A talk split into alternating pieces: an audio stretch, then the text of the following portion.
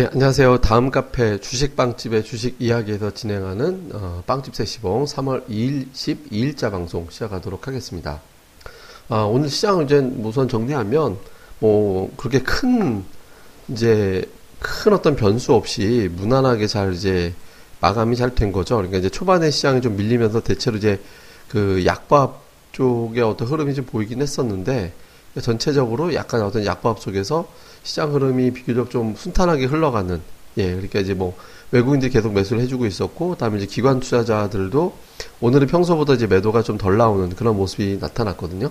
이렇게 되면서 이제 전체적으로 이제 매도의 어떤 흐름 자체가 다소 이제 좀 완화가 되다 보니까 외국인 투자자들이 평소보다 그렇게 크게 매수한 건 아니었는데 근데 이제 어쨌든 어, 뭐, 적은 매수 가지고도 이제 지수를 올릴 수 있는 그런 형태로 된 겁니다. 그리고 또 하나는 오늘 시장에서 다행스러운 게 이제 외국인 투자들이 선물을 오늘도 안 팔고 있거든요. 선물을 지수 좀 2천 근처 다가가면 혹시 선물을 팔아서 이렇게 되면 이제 약간 어떤 외국인 투자자들의 어떤 지수 목표치가 2천이 될 수도 있지 않을까 이렇게 이제 생각을 했는데 이제 그렇게 되지 않았고 여전히 뭐 비차익 매수라든가 기존의 기관 외국인 투자를 매매하던 패턴에서는 그렇게 크게 이제 벗어나지 않고 있기 때문에 이제 외국인들이 2,000포인트 부근에서 이걸 고점이니까 여기서부터 이제 끝내자 뭐 이런 식으로 이제 나오지는 않을 것 같습니다. 그리고 오늘 시장이 뭐 거래소가 이제 플러스 마감하긴 했지만 실제로 하락 종목이 더 많았잖아요. 이렇게 되면서 이제 ADR이 112까지 빠졌거든요.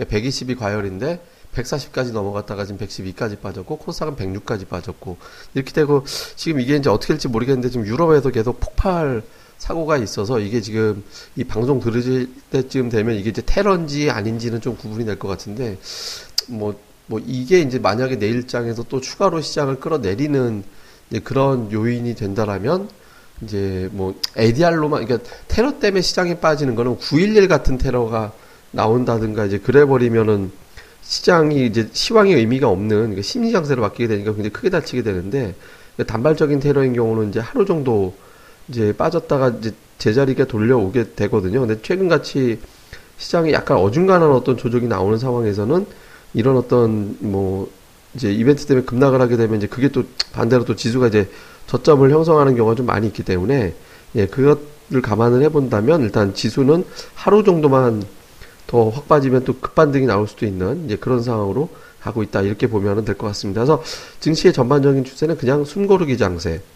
예, 2,000포인트 앞두고서 기관들은 계속 팔고, 그러니까 외국인들도 아직까지는 크게 이제 변할 생각은 없고, 다음에 이제 ADR도 안정이 됐고, 이제 물론 지금 장 자체는 좀 대형주 장세거든요. 제가 이제 아침에 방송 들을 때 이제 그 대, 그러니까 대형주를 많이 봐야 된다라고 말씀드렸지만 특히 이제 IT 기업들의 어떤 반전을 잘 봐야 된다 이렇게 말씀드렸죠. 오늘 하이닉스가 2% 올라오고 다음에 이제 또 그 LG 디스플레이가 또 오늘 비교적 큰 폭으로 이제 급등을 하는 형태로 나타났거든요. 그래서 이제 IT 기업들이 올라오고 전차 군단이 강했잖아요. 그리고 기존에 어떤 최근에 이제 강하게 움직였던 자동차도 여전히 좀 강하게 움직였고 환율이 좀 많이 빠졌기 때문에 자동차주가 계속 올라갈지는 조금 불투명합니다. 근데 어쨌든 그러니까 적어도 이제 뭐 그러니까 저 IT 기업들이 반전을 하면서 외국인 투자들의 선물 매도를 할 만한 동기부여를 안 해주고 있거든요. 그러니까 시장이 좀 비교적 무난하게 잘 흘러갈 수 있는 계기는 되는 것 같습니다. 근데 변수는 지금 저 테러 문제인 것 같아요. 지금 이제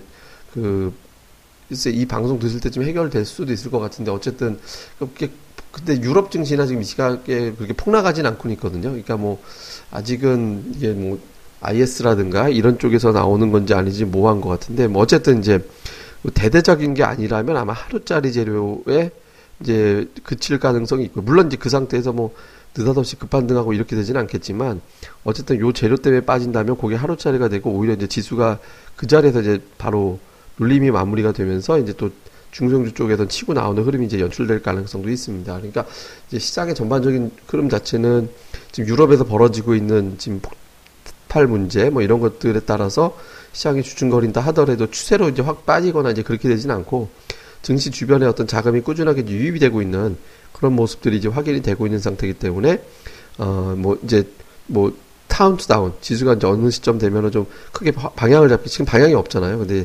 방향을 잡기 직전에 어떤 카운트 다운에 들어가는 모습이다 이렇게 이제 보면 될 것 같습니다. 그리고 이제 종목들별로는 오늘 사실 코스닥 시장에 좀 밀렸던 건 이제 지카 종목들이 좀 많이 올라 버렸잖아요. 그러니까 지카 종목들이 움직여 버리면서 그러니까 이게 거래 대금을 굉장히 많이 터트려 버렸거든요. 그러니까 지금 예탁금이 예를 들어서 한 22조 원이 넘어간다면 예탁금 보통 22조 넘어가면 테마가 여러 개가 들어갈 수도 있어요. 근데 지금 현재 그 예탁금이 22조가 안 되잖아요. 그러니까 무슨 공모주 총액 같은 거나 있거나 이럴 때 이제 잠깐 잠깐씩 21조 넘어가기도 하지만 궁극적으로는 지금 21조 원에서 왔다 갔다 하는 걸로 봐야 맞거든요. 그러면 지금 예탁금 수준이 그렇게 높은 게 아니기 때문에 결과적으로 놓고 본다라면 지금 이제 유동성 효과로 이렇게 치고 나가고 하기가 쉽진 않다. 그러니까 지카 바이러스 같은 경우에 튀어나와 버리면 다른 테마주들이 눌려버리는 형태가 돼버리거든요. 그러니까 오늘 화장품 관련주가 빠져버리고 지카가 올라가 버리니까 엉뚱하게 제약주들이 그러니까 여기 있던 어떤 종목들이 좀 빠져나가면서 절로 넘어가고 약간 틈새에서 건자재 종목들 이거 약간 좀 성향이 거래소 성향의 종목이죠. 그러니까 이런 애들 정도만 움직이면서 전체적으로 코스닥이 좀 위축받는 예, 그런 형태가 됐거든요. 그 다음에 제가 계속 이제 설명드렸던 OLED 관련주들이 좀 올라온 게 좀 특징적이고, 근데 기존에 테마로 가야 될 종목은 그게 이제 힘있게 이제 밀어붙이지 못하는 형태가 되고 있거든요. 그러니까 시장을 위해서는 지카 바이러스가 좀 꺾여야 된다. 근데 지금 그럴 가능성도 좀 있는 것 같아요. 왜냐면 이제 우리나라에서 첫 확진 환자가 나왔다라는 건데, 첫 확진 환자 나오고 나서 뭐, 그, 뭐, 예를 들어서 이제, 뭐, 좀 양호하게 됐다. 그 다음에 이제 추가적으로 더 확산이 될 거다. 뭐 이럴 가능성은 그렇게 높아 보이진 않거든요. 우리나라 내에서 발생한 게 아니라 이제 외부에서 이제 감염돼서 온 걸로 현재까지 파악이 되니까. 그래서 이제 지카 바이러스 관련주는 이제 좀 단발적인 상승일 것 같다. 다만, 그러니까 게릴라식으로 이제 몇 주에 한 번씩은 튀어 올라갈 것 같아요. 그러니까 지금 이제 올해 또 올림픽이 리우에서 이제 열리니까 이제 또한 그 그때 되면 또 계속해서 뭐 지카 공포감이 어쩌고 막 이런 거 이슈로 만들어낼 수는 있잖아요. 그러니까 뭐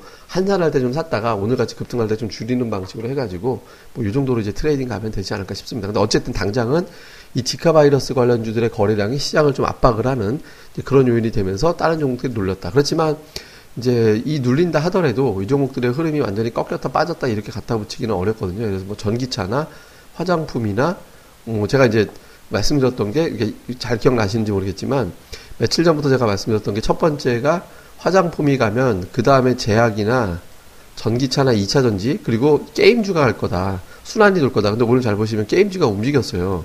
뭐 컴퓨터스 한 6% 올라가고 조이스티 한 4% 올라가고 위메이드도 한 2포인트 액토리도 올라가고 이런 형태로 됐거든요. 그러니까 잘 보면 지금 시장에 순환 도는 거예요. 예전의 테마주들이. 그러니까 재전에 강했던 기억 다시 하셔야 됩니다. 그러니까 이제 화장품, 제약바이오, 전기차, 2차 전지, 그다음에 게임주 이런 종목들 그러니까 그 게임주하고 연결될 수 있는 게 이제 전자결제 뭐 이쪽이거든요. 그러니까 이런 쪽으로 돌아가면서 좀 순환을 돌리는 것 같으니까 이런 거 이제 길목 지키기 뭐 이런 것도 좀 하면서 단기 매매용으로 좀 활용해 보시는 것도 어떨까 싶습니다. 그래서 전반적으로 보면 그러니까 시장은 뭐 지금 이제 뭐 유럽에서 나오고 있는 이슈 때문에 이제 단기적으로는 또 어떤 변동성, 그러니까 변수, 돌발 변수가 좀 생기긴 했습니다만 이제 돌발 변수에 따른 영향력은 일주일 이상 가기는 어려워요. 그 증시에는 하루 정도 많이 빠지면 그걸로 이제 만 이제 징수 영향은 좀 클 거고 오히려 이제 시장은 지금 ADR이 많이 해소가 된 과열권이 많이 해소가 된 상태이기 때문에 아, 이런 어떤 흐름 속에서는 그냥 눌림이 나올 때 좋은 종목들 이렇게 사두면 뭐 제가 이제 말씀드린 테마 쪽이라든가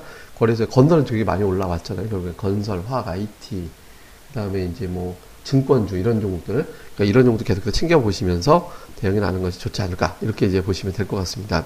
예, 뭐 전체적으로 뭐 이렇게 외부적인 충격보다는 글로벌 유동성이 커진 거에 대해서 조금 반응하는 것 같고요. 뭐 시장은 빠, 글쎄 빠져도 저는 뭐 하루 이틀 한한 번 정도 크게 빠지면 빠질까 이렇게, 이렇게 빠지는 게 오히려 지금 시장의 과열을 상당히 많이 시켜주는 그런 효과가 있는 상황이 되거든요. 그래서 뭐 조정 나오면 좀 제가 아 좀 계속 그랬잖아요. 이 방송하면서 한 번만 더 빠졌으면 좋겠다고 빠지는 게 오히려 시장에 도움이 되는 것 같다고 그러니까 지금 그런 장이 되고 이번 주 후반은 또 미국과 유럽이 휴장이래 갖고 이제 거래가 또 줄어들게 되거든요. 그래서 뭐 어차피 이번 주 후반 가면 외국인들 매매는 또 축소되면서 조금 시장이 재미없을 겁니다. 그러니까 조금 재미없는 장 속에서도 이제 지금 그 코스닥 시장에서 돌아다니고 있는 테마의 순환 요거 잘 기억하셔갖고 길목 잘 지키시는 매매 하셨으면 좋겠습니다.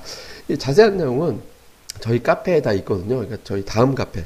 다음 포털에서 그 검색하는 데다 딱 놓으시고 주식 빵집 이렇게 검색하시면 저희 카페에 오실 수 있거든요. 저희 또 카페에 오셔가지고 또 많은 자료들 저, 저 혼자 제가 이게 방송은 지금 혼자 혼자 하는 게 아니고 여러 전문가 저기 고수분들 같이 모셔가지고 뭐 이렇게 하고 있고 특히 종목들이 최근에 굉장히 세요. 그러니까 뭐, 그러니까 센 종목을 자랑하려는 게 취지가 아니라 그걸 발굴하는 노하우를 같이 공유하고 싶어 하는 거니까 또 많이들 오셨으면 좋겠습니다. 다음 카페 주식빵집의 주식 이야기, 주식빵집 검색하시면 됩니다. 예, 그럼 저는 또 내일 방송에서 뵙겠습니다. 감사합니다.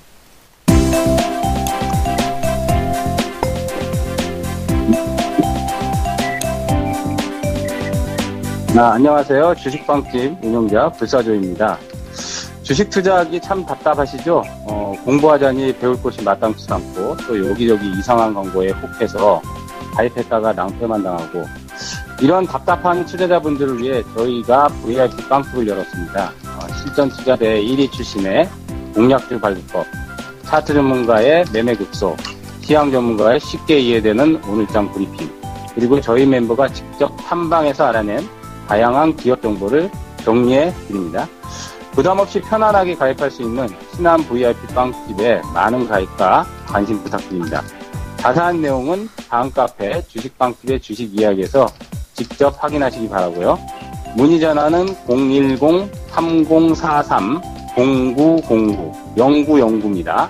010-3043-09없다. 네, 두번 기획해 주세요. 네, 감사합니다.